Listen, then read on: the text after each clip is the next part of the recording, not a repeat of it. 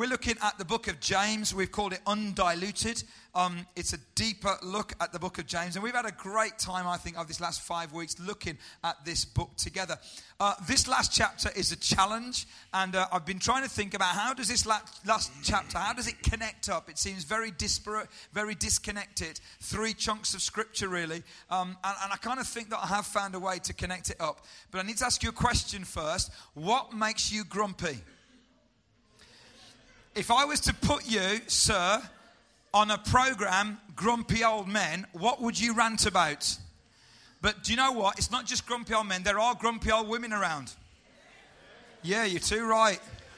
and I'm, I'm, not just talking about a TV series neither, okay? There really are. But if I was to put a grumpy old man at this congregation on, on a soapbox, what would you rant about? I'm not going to tell you all the things that I would rant about, okay? Pants above the trousers. Why? Just don't do it. It's wrong. Wrong. I'm not going to talk about that. Okay, I'm not going to talk about that. I'm not going to talk about that. I'm, I'm not going to talk about people that moan about how busy they are all the time. Like it's a badge. I'm not going to do that. I'm not going to do that. I'm not going to tell you what I'm going to rant about, what I'm going to, what I'm be grumpy about. But when we come to James chapter 5, when I read through it, it reads like we have a ranting pastor on our hands. And that's what I've called this week's talk a ranting pastor. But you know, he's ranting at the start of chapter 5, but he's not just ranting. Even though he's very direct and he's very truthful and he's very hard hitting, he's doing it with a purpose. He's doing it because he loves the people of God. And you know, sometimes the kindest thing you can do is just to tell the truth. And whether it's direct or whether it's soft, whether it's loud or whether it's kind of comes with some empathy, if you love someone, you tell them the truth. And what we've got here in James chapter 5 is the heart of a pastor. It starts with a rant and it softens off as we go through uh, the thing this morning. But there is a connection through these three chunks of scripture. And I believe it's this undiluted faith is a how to faith when it's applied. In other words, what James does in these three chunks of scripture in chapter 5 is that in each of the chunk of scripture, he gives us a practical application of how to apply our faith. And that's what we're going to look at. We're going to look at these three ways that James says this is how you are to apply this undiluted faith to your life. So if you've got the Bible, James chapter 5, and we're going to go to James on his soapbox.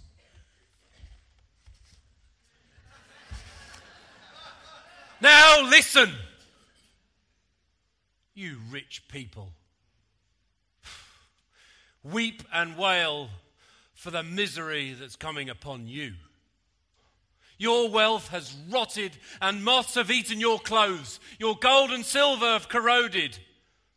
Their corrosion will testify against you and eat your flesh like fire.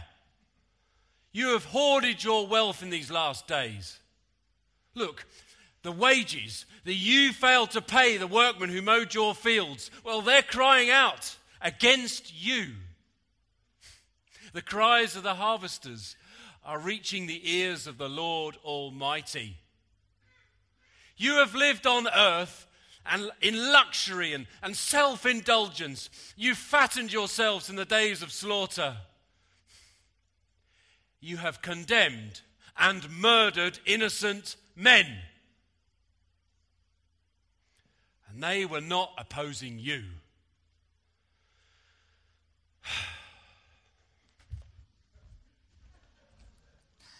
okay. that's when I read it through, that's what I heard. That's what I heard. It's like that kind of rant. We need to understand what is it that James is actually saying. And I believe this first chunk of scripture is, is, is encouraging us how to value. How to value. Now, who is James talking to and about when he says, you rich people? He's actually not primarily talking to the church in this, in this instance. You see, the, the, the, Christians, the believers, they weren't in Jerusalem or in Israel at the time. They were scattered in other lands. James is writing to believers who were scattered through persecution or through migration. But James is talking to rich landowners and businessmen who are exploiting people, including the people of God, but others as well. And they're exploiting them for their own financial gain.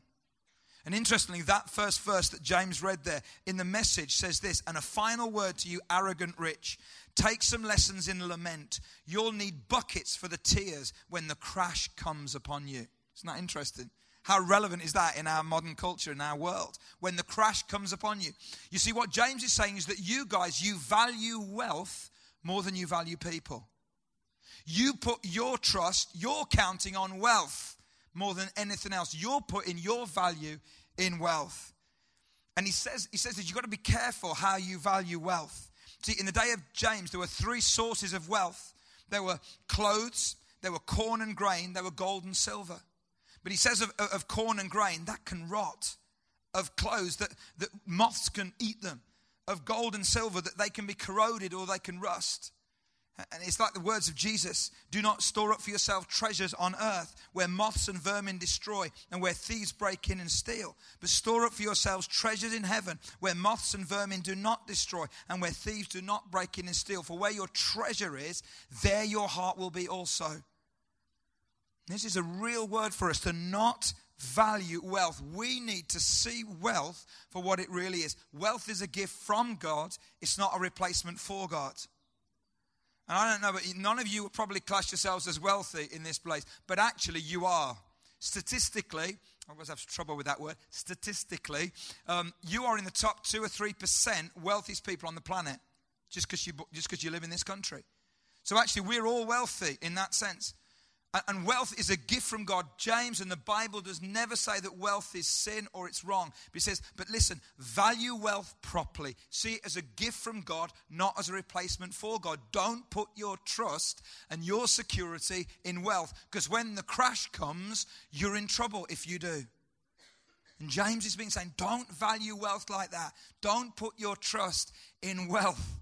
Put it in God because there's no crash with God. Do you know that? There's no crash coming with God. And he goes on to say, be careful how you value people. You see, they were so value, they were so valuing wealth that they looked at people as a means of exploiting in order to increase their own wealth. And so they weren't paying them what they should have paid them as wages. They were exploiting the vulnerable and the marginalized. They were living in luxury and they were treating the innocent almost in contemptible ways. And God says that breaks my heart. And you know, one of the themes of James that we haven't brought out all that much, but it's a really strong theme, is the theme of social justice.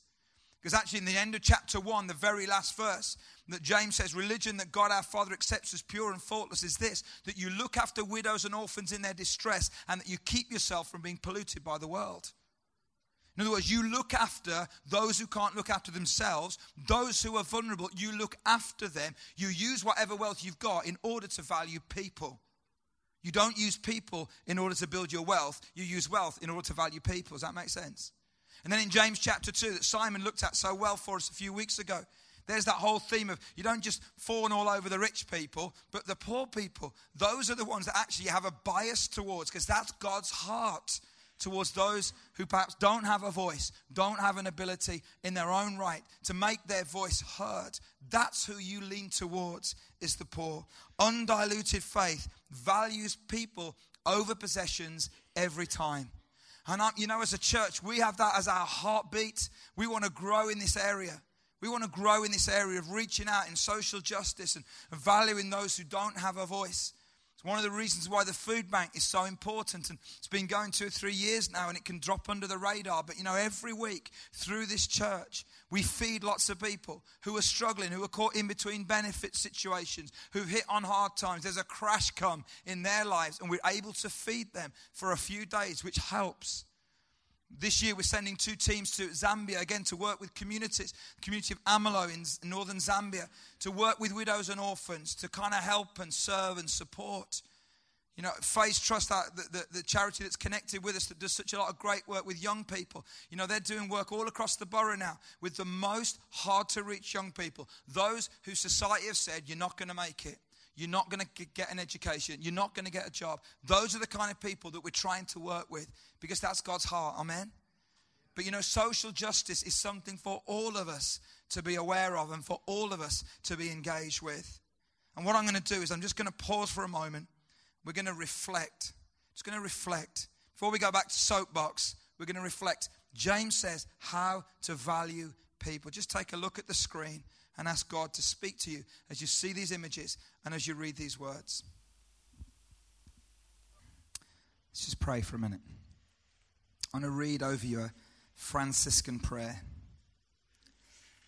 May God bless you with discomfort at easy answers, half truths, and superficial relationships so that you may live deep within your heart. May God bless you with anger injustice, oppression, and exploitation of people so that you may work for justice, freedom, and peace.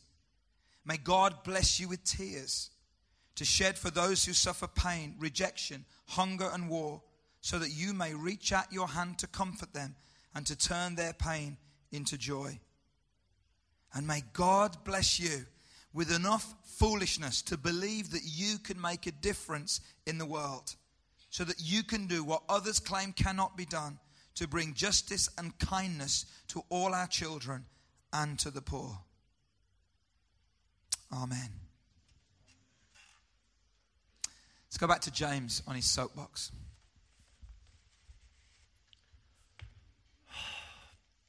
Be patient then, brothers, for the Lord is coming. See how the farmer, he waits.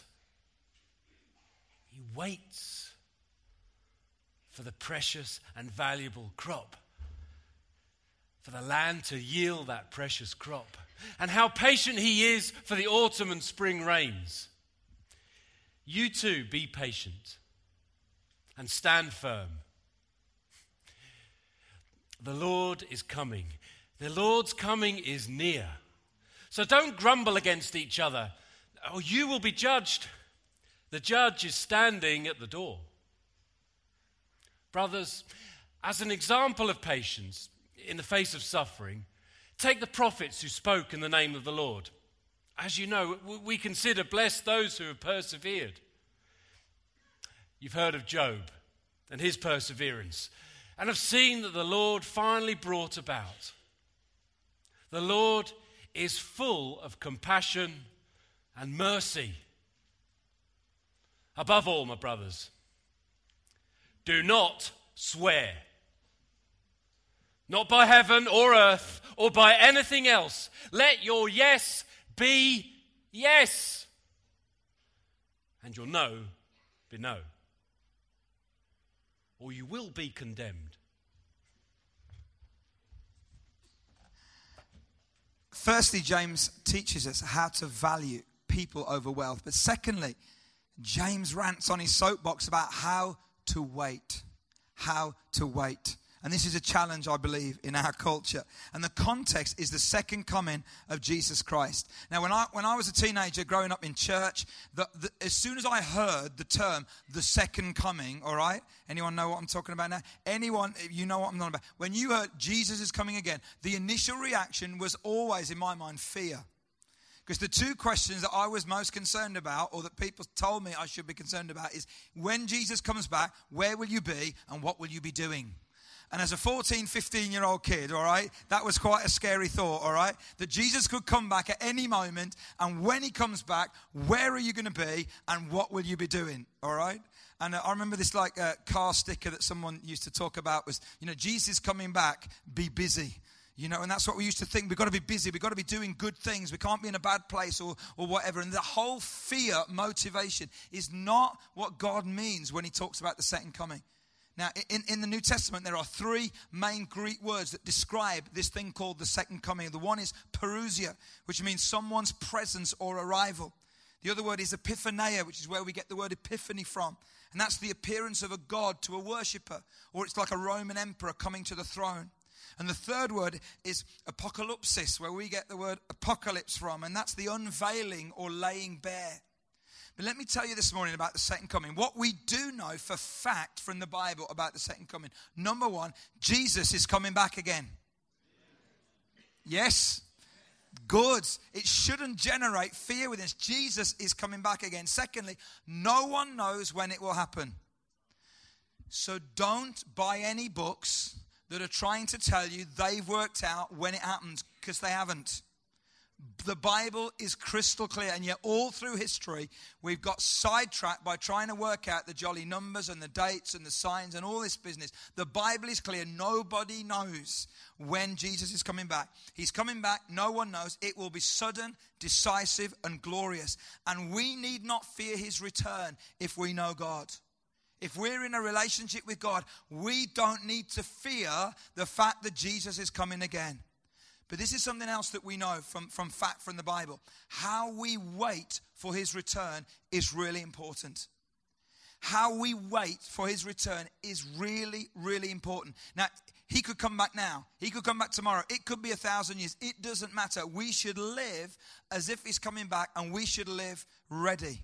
We need to be ready, not busy, but ready for his return. And there are four things I want to pick up out of this scripture. You see, undiluted faith is a how to faith when it's applied. And James gets really practical in this chunk of scripture. And he gives us four things, I think, that we need to, to think about how we wait. Firstly, patiently. How many of you are very naturally patient people? Some of you, but most of us aren't. It's a struggle, isn't it? I have a massive struggle with patience. And yet, James said that, that James and this James, three times in those first couple of verses of, of, this chunk of scripture patiently. Wait patiently. Be patient, brothers. Be patient. The farmer, he's patient. So, so important that we learn patience. And this is a counter-cultural value. You know that, don't you? Now, this is going to get me ranting any minute now. I might have to go up there and do this next bit, okay?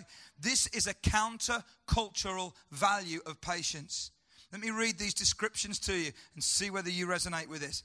Patience is the ability to sit back and wait for an expected outcome without experiencing anxiety, tension, or frustration. How do you think that's really easy? It's not, but that's what it is. We wait patiently for an expected outcome without anxiety, tension, or frustration. That's so hard, isn't it? Here's another definition Patience is the ability to let go of the need for immediate gratification, be willing to wait. Come back to that in a moment. It's a trait that displays tolerance, compassion, understanding, and acceptance of those who are different and slower than you. Patience is the ability to remain calm in turmoil, turmoil because you know God is in control. Now, those are great definitions. I don't know about you, but I think they're really difficult, don't you? That ability to stay calm and connected to God without anxiety, without frustration. That ability to wait without that need for instant gratification. And I want to suggest that our modern culture and our young people, and I please, I'm going to sound like a grumpy old man here, but our young people are growing up in a culture which knows nothing of what I'm talking about. And there are two aspects of our modern culture, and we're affected by it. The church is affected by it. And I believe with all my heart, these are things we have to fight against, not run with. Number one, what happens is that we have this whole thing of entertain me and entertain me now. We can't listen or for more than five minutes, we say, because we don't have the attention span. Do you know what? Not everybody has ADHD. ADHD is a real condition that affects real people, but not everybody has it. Sometimes we're just bored and we're lazy and we say we've got ADHD. Sometimes.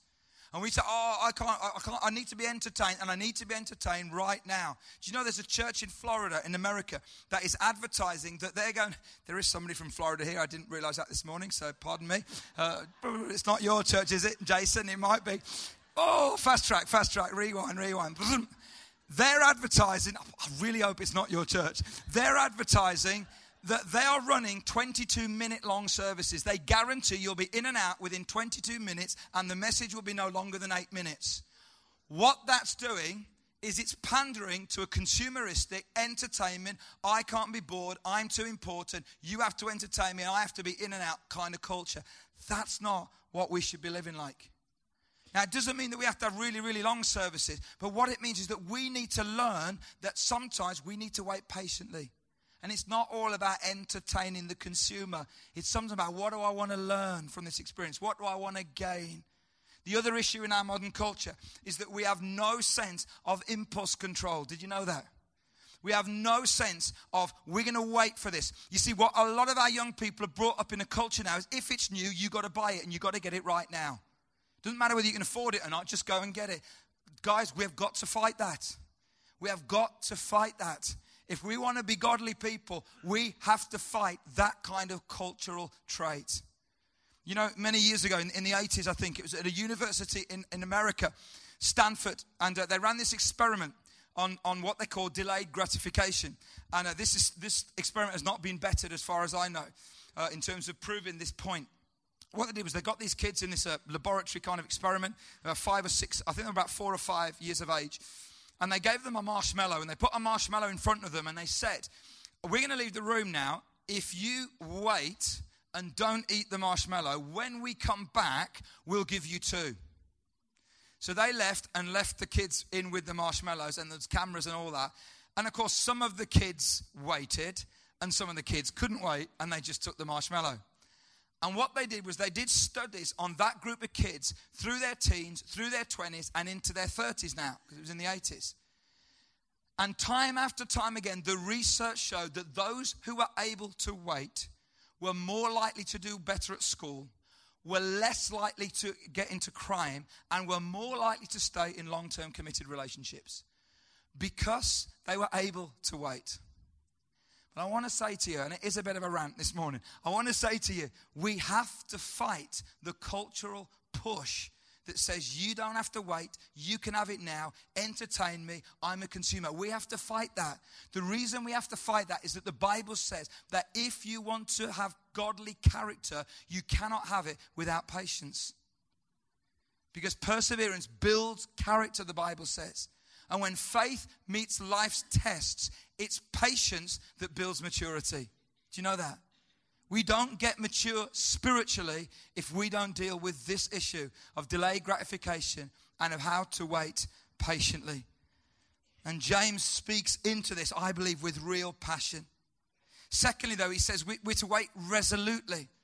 In verse 8, he says, Be patient and stand firm. You know, you're not going to stand firm if you don't know who you are.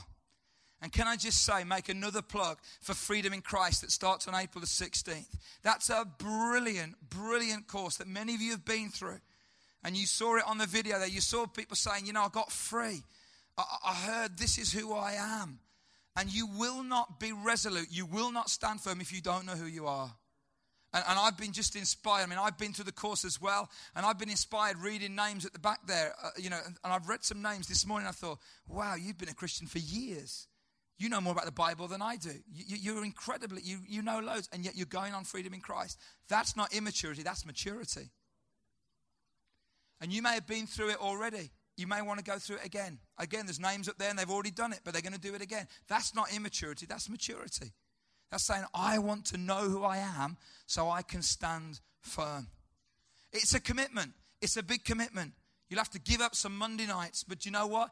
If you want to wait patiently, if you want to wait resolutely, if you want to know who you are, then you'll do it. And I want to encourage you to sign up there at the back. Thirdly, graciously. Verse 9. Love this little verse here. Don't grumble against one another. You know, and what he's really saying there is that don't fight with one another. Don't fall out with one another because the judge is at the door. In other words, Jesus is coming back. He's right here. Now, this is important. If there's anything that should cause us fear, it's this.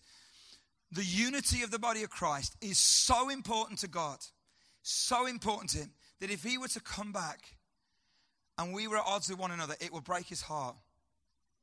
That's why in John 17, you know, Jesus, the, the, the high priestly prayer, Jesus says, you know, this is before the crucifixion thing plays out. He says, This is what I want to pray that they would be one as we're one. This is my prayer. If I can pray one prayer for the church, it's that they're one. That we're one. Like we're one. God, Father, Spirit, you know, that we're they're one. And it's really important.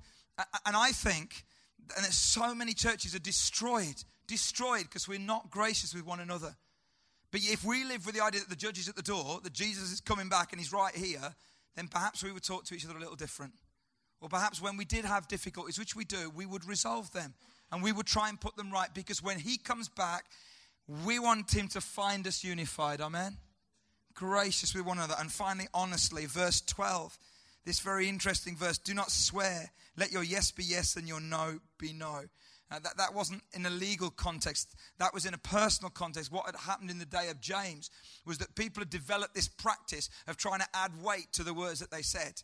So say, Mark, you know, I'll, I'll, I'll meet you next Wednesday night, and I swear by the name of the Lord that I'll do that. That's what was happening. Because they were trying to like add weight to it. And James, James said, and the view of the New Testament is that every word you speak is uttered in the presence of God. So you don't need to make any oath. You don't need to swear anything. You don't need to cross your heart and hope to die because every word you say is uttered in the presence of God. So, whatever words you say, make sure you do what you say and you say what you do. You don't have to add any weight to it. Your word should be weight enough. And then all of this is in the content. And then James talks then about this whole metaphor again that he's fascinated with of farming. And we've heard this before this year, haven't we? And he said, Listen, while we wait for the second coming of Christ, we are not going to wait clutching our Bible and our redemption hymnal. For those of you that know what I'm talking about, we're not clutching hold of our songbook and our Bible, just waiting for Jesus to come and take us out of this horrible planet. That's not what's happening. While we wait for the second coming, we're involved in the harvest. And a farmer knows that. So while we wait for the second coming of Jesus, we're going to sow good seeds. We're going to reap fruit. We're going to break up our unplowed ground. We're going to seek the Lord until He comes. We're not going to wait passively, we're going to wait actively. And then on that day, whenever that day is, when He either comes or He calls us home, We'll go and we'll stand and we'll be with him, and that will be amazing. But we're going to wait patiently, resolutely, graciously, and honestly. And what I want to do this morning to respond to that is I want us to stand for a moment. Can we do that? Can I ask the band to come out? We're going to sing a hymn this morning. Not our redemption hymnal, but a modern version of a hymn. And this hymn speaks about the kind of going to heaven and that, the whole when, when, when we're there with God and all of that. And whether that's because He's come or whether because we go, it doesn't matter in one sense. But, but through it is this phrase, wonderful Savior, wonderful Savior. And I just want us to worship Him for a few minutes as we sing this song. And just to say to God, to respond to God this morning, saying, God, I want to be someone that waits well. You know what I mean? I want to wait well. I don't want to be like this impatient person that I just want to wait well. I want to remain calm. I want anxiety not to grip me. Lord, I want to wait well. I want to wait resolutely. I want to wait graciously. I want to wait honestly. Because at any moment, you could come or you could call. And I want to be ready. Not busy, but ready for when you do. Because if you do, I want you to find the Bible says that when He comes again, He's looking for faith. He's looking for faith on the earth. And I want to be someone who has that undiluted faith when Jesus comes. Amen? So let's sing. Father, you're so near, so precious to us, Lord. Help us to wait well. God, I pray this morning that there's anyone here who's struggling to wait. Perhaps, Lord, something that you know they want you to bring into their life, something that they're believing you for, something that they're holding on for. God, I pray that you'd be there in their waiting. And that, Lord, that you'd encourage them and that in that waiting, Lord Jesus, that they would grow. Their faith would grow, their trust would grow. And Lord, at that moment when the waiting finishes and the arrival comes, that would be great celebration, I pray. But Lord, until then, Lord, let them wait well, I pray. In Jesus' name. Amen. Amen. Take your seats. Thank you, guys. And so, for the last time, we are going to look at the uh, end of James chapter 5. So let's go back to James on his soapbox.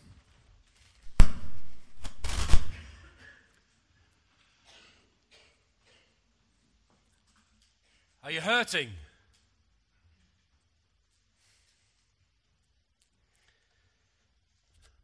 Then pray. Do you feel great? Well, sing. Are you sick? Then gather the church leaders around you to pray for you and anoint you with oil in the name of the Master. Believing that prayer will heal you and Jesus will get you back on your feet. And if you've sinned, you'll be forgiven. Healed inside and out. make this your common practice. Confess your sins to each other so that you can live together whole and healed. The prayer of a person living right with God has great power and is something to be reckoned with. Elijah, for instance, well, he was human just like us, and he prayed that it wouldn't rain, and it didn't for three and a half years. Then he prayed that it would rain, and it did. The showers came, and everything started growing again. My dear friends, if you know people who have wandered away from God, don't write them off. Go after them. Get them back, and you will have rescued precious lives from destruction and prevented an epidemic of wandering away from God.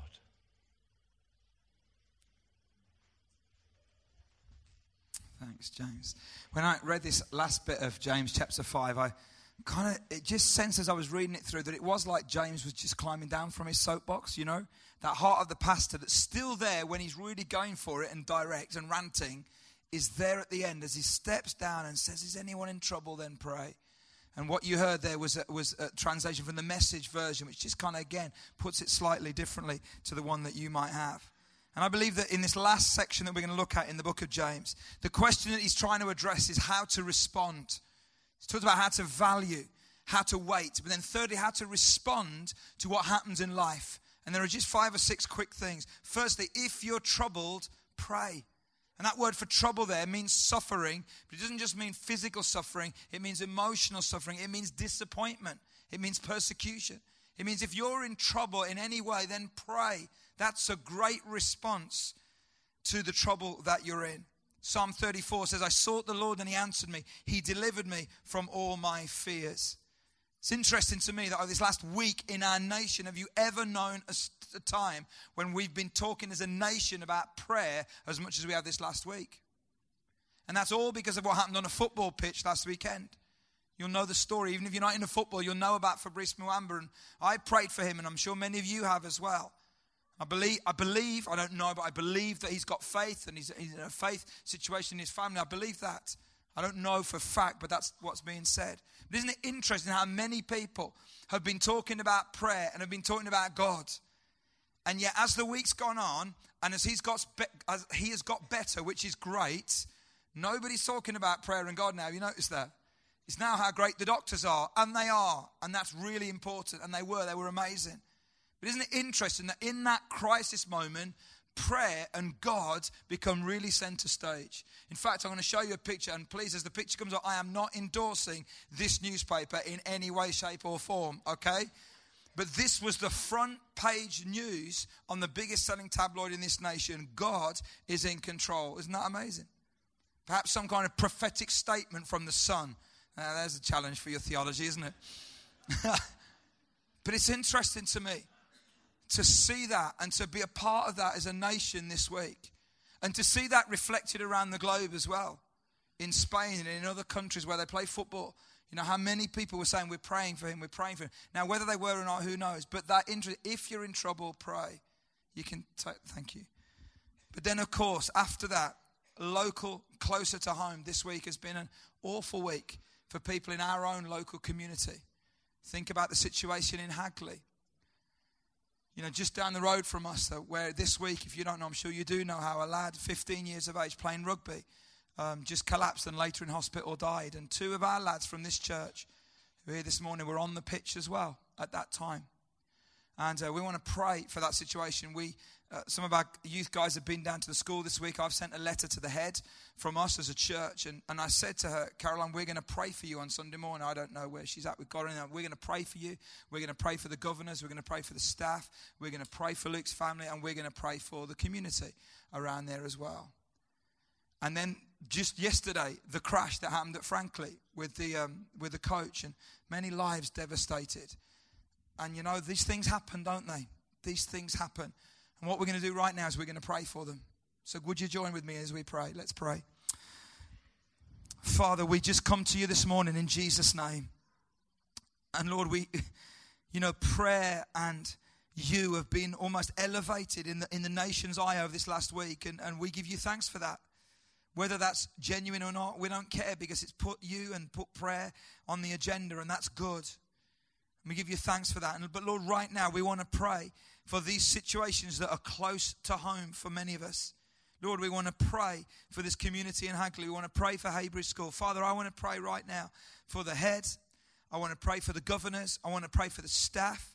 I want to pray for all of the students and the families and everybody who's been impacted by this tragedy this week. Father, all we can do is to say, Lord, this is trouble, this is suffering, this is pain. Lord, we pray that the God of all comfort would be known in some way in that community, we pray. Lord, I pray that you'd help the kids, especially, to come to terms and process what they've seen or what they've experienced. And Lord, I pray for the family, specifically the family involved. Lord God, would you be with them? I pray in Jesus' name. And Lord, for this crash that happened yesterday as well. Lord, I pray for every person who's been impacted and the ripples of that that will go out in many families and communities. Lord, would you, please, by your presence and by your grace, would you be known to them, I pray. God, as a people of God, we just want to say, Lord, our response is we want to pray. We want to pray. We want to ask that you, God, would intervene, that you, God, would get involved, that you, God, would bring comfort, strength, and hope to many, many people, we pray. In Jesus' name. Amen. Amen. James then says, if you're happy, sing. Now, interesting thing is that I want to flip that a little bit if I can, because in the New Testament, in the early church, in the New Testament, they didn't only sing when they were happy, they sang when they were sad. They didn't only sing when life was great, they sang when life was tough. They sang in prison, they sang when they were about to go out to Gethsemane. They sang because actually, when you sing, you put great words on your lips and you speak faith out, and it does something inside of you as well as blessing God. So, a great response to life challenges, whether you're happy or not, is to sing. If you're happy, sing. But if you're not happy, I want to encourage you to sing because the Bible also teaches that. If you're sick, ask for prayer. Verse 14 and 15. And then here, James mentions a specific ministry that elders have. Elders, we call these elders as well, not because they're old necessarily, but because that's a term of leadership in the New Testament for people who lead local congregations of church. And there's a specific ministry there that elders have that when you're sick, ask them to pray for you and they'll anoint you with oil. Now, that doesn't mean that other people can't pray for you and that other people can't anoint you with oil, but it is a specific thing that the elders are, are, are encouraged and told, instructed to do. Now, later on this morning, well, later on in a few minutes, we're going to give you that opportunity and we're going to pray for you. And if any of you are sick, and we'll anoint you with oil. Now, the oil lives in a little box that looks like the Ark of the Covenant, but it's not, okay? It's not like a holy box and it's not holy oil. It's just oil in a box, okay? It's symbolic of God's healing power by His Holy Spirit. That's what it is. And we do that because that's what the Bible says that this is symbolic. We're not, the, the oil in itself is not going to heal you, but we believe that God can and that we believe that God does. Now, here's a challenging verse for us in verse 15 where it says, and the prayer offered in faith will make the sick person well. Now, we could read that literally the prayer offered in faith will make the sick person well. Or, but if we do that, if we read that literally and think that's exactly what it means, then we're going to have a little bit of a conundrum here. Because many people take that so literally that what they believe it says is that if you have faith, you will be healed. That's not my belief. It might be yours, it's not mine. Because the problem is, if you believe that, like it's an equation, it's a formula, if you've got faith, you'll be healed. If you're not healed, therefore you've not got faith. Yeah, I know some people who've been healed with no faith or very little faith at all. And I know others who've not been healed who've had more faith than I've ever seen in another person. What I think it means is I think it means this is a faith building statement. Faith is important. God does heal. God will heal. God wants to heal. So that prayer of faith is important. It's to encourage you to keep praying and keep pushing into God. The reality is sometimes people aren't healed in the way that we expect or want. That doesn't mean that we stop praying for the sick. Amen. In this church, we've buried lots of people, uh, uh, you know, many people who, who we prayed for to be healed and they haven't been.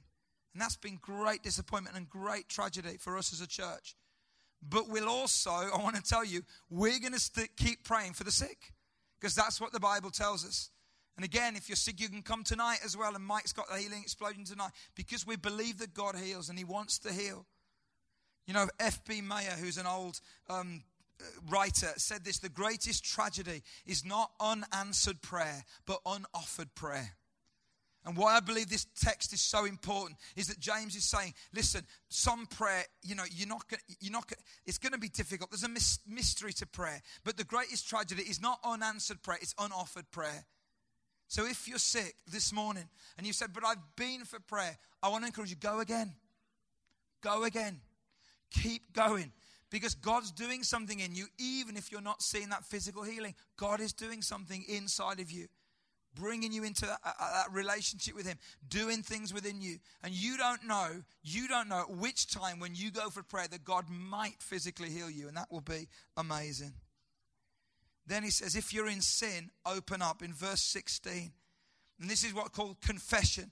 In other words, when you sin, don't just keep it to yourself tell somebody else about it so it comes into the light and you can be healed, is what James says. Now, it doesn't mean that if you're physically sick, that means that you're sinning. It doesn't mean that. What the word healed means there is a much broader context than physical healing. See, when we sin, when we hold on to dark stuff in our life and we don't deal with it, it affects us sometimes physically, but definitely spiritually and sometimes emotionally as well. And in the early church, there was this practice of confession where they would speak to each other and they would say the stuff that's going on in their lives. In fact, in um, the Methodist movement in the 1700s, when um, Charles uh, John Wesley was starting, he started small groups like our life groups, and they used to meet together in homes. And their opening question wasn't what kind of a week you've had, or if you're a fruit, what kind of fruit would you be? It wasn't that. Their opening question, their opening pineapple, their opening question their opening question was this In what way this week have you, in thought, word, or deed, sinned? That was their opener. That was the welcome, all right? So we'll try that this week at Life Group. That'll be great, all right? And they did that because they passionately believed that if we hold on to sin, it destroys us. But if we confess it, if we bring it into the light, if we ask someone to pray for us so that we wouldn't do it again, it takes the power out of it. Awesome. Something we've lost in the church because now our religion is privatized.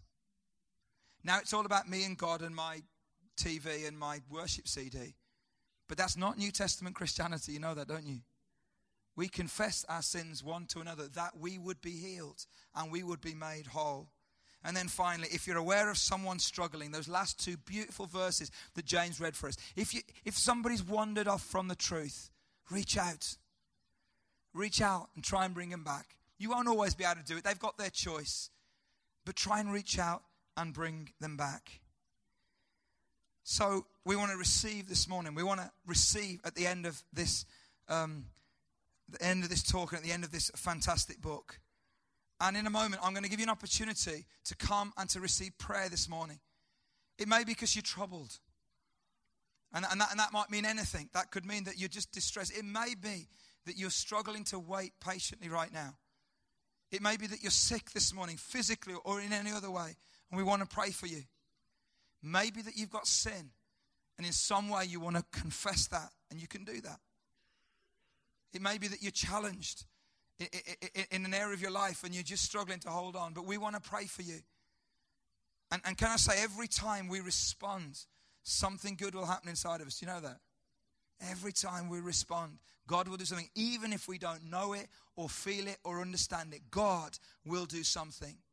I want to finish with a final story and then we're going to pray.